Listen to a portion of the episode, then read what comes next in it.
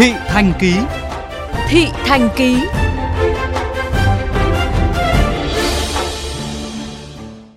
Thưa quý vị, thời gian diễn ra kỳ thi tốt nghiệp trung học phổ thông và kỳ thi vào lớp 10 đang tới gần. Học sinh ngoài việc học tập vất vả tại nhà, tại trường và các lớp học thêm, còn phải chịu nhiều áp lực từ chính các phụ huynh. Vậy phụ huynh cần phải làm gì để con em mình có được sự tự tin và thoải mái bước vào kỳ thi với tâm lý tốt nhất? Phản ánh của phóng viên Hải Hà. Khoảng 11 giờ trưa, em Nguyễn Minh Nam tan học ở một trường trung học cơ sở trên địa bàn quận Đống Đa, Hà Nội. Vội vã đạp xe về nhà cách trường hơn 2 km để ăn trưa.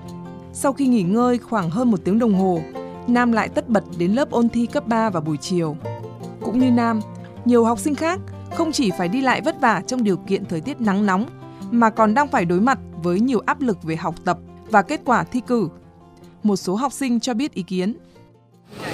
Hiện tại thì áp lực xuất hiện rất nhiều phía, không chỉ là mỗi về gia đình, còn về phía nhà trường và về phía của bản thân con nữa. Bởi vì là thi cấp 3 là một con đường mới, đối với mỗi người là một cái con đường rất là quan trọng, thế nên là áp lực là chuyện chắc chắn là phải có.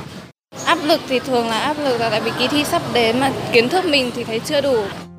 Thống kê của Sở Giáo dục và Đào tạo Hà Nội, kỳ thi vào lớp 10 năm nay, Hà Nội có hơn 107.000 học sinh lớp 9 đăng ký dự thi, nhưng chỉ có 66.000 chỉ tiêu vào trường trung học phổ thông công lập, tương đương 62% học sinh giành được suất vào trường công. Điều này khiến nhiều phụ huynh lo lắng, đốc thúc con em mình học tập với thời gian biểu dày đặc, cắt giảm các hoạt động thể dục thể thao, các hoạt động vui chơi, nghỉ ngơi thư giãn.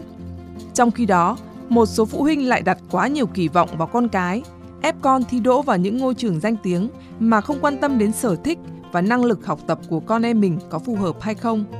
Một học sinh chia sẻ. Con thường có áp lực từ phía bố mẹ hoặc là từ phía thầy cô là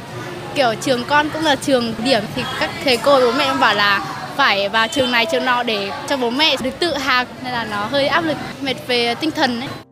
Tiến sĩ xã hội học Nguyễn Quỳnh Hương phân tích sự can thiệp quá sâu của phụ huynh vào đời sống, kế hoạch học tập của con cái. Một mặt có thể giúp các em rèn luyện, học tập có tính kỷ luật, nhưng mặt khác cũng có thể khiến các em có tâm lý đối phó.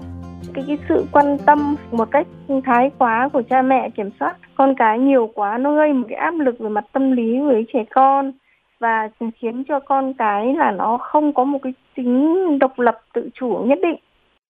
Thực tế cho thấy, sau mỗi kỳ thi, nhiều học sinh bị rơi vào tình trạng rối loạn tâm thần hoặc bị trầm cảm vì áp lực học hành và áp lực của chính các bậc phụ huynh. Đã có không ít trường hợp các em tự tử vì không dám đối mặt với thất bại và sự phản ứng thái quá của phụ huynh khi biết kết quả thi. Tiến sĩ Nguyễn Tùng Lâm, Chủ tịch Hội Tâm lý Giáo dục Hà Nội cho rằng, môi trường học cũng rất quan trọng nhưng không quan trọng bằng việc làm thế nào để phát huy năng lực của từng em một cách phù hợp nhất trong thời gian chuẩn bị cho kỳ thi sắp tới để tạo tâm lý thoải mái, tự tin cho các em cần có sự thay đổi từ chính các bậc phụ huynh. Chúng tôi khuyên các bậc phụ huynh là phải đồng hành cùng với con, tức là căn cứ vào năng lực sở trường của con và giúp con có cái nhận thức đúng về cuộc sống, về nghề nghiệp, về sự phát triển bản thân của, của mỗi em để các em tự giác phấn đấu. Các em được quyền lựa chọn những cách phù hợp với mình chứ không phải nhiều cách lựa chọn là chỉ là xuất phát từ phụ huynh đồng hành và chia sẻ với học sinh cuối cấp, động viên và hướng dẫn con lựa chọn những ngôi trường phù hợp với năng lực học tập là cách để phụ huynh thể hiện sự tin tưởng vào chính con em mình.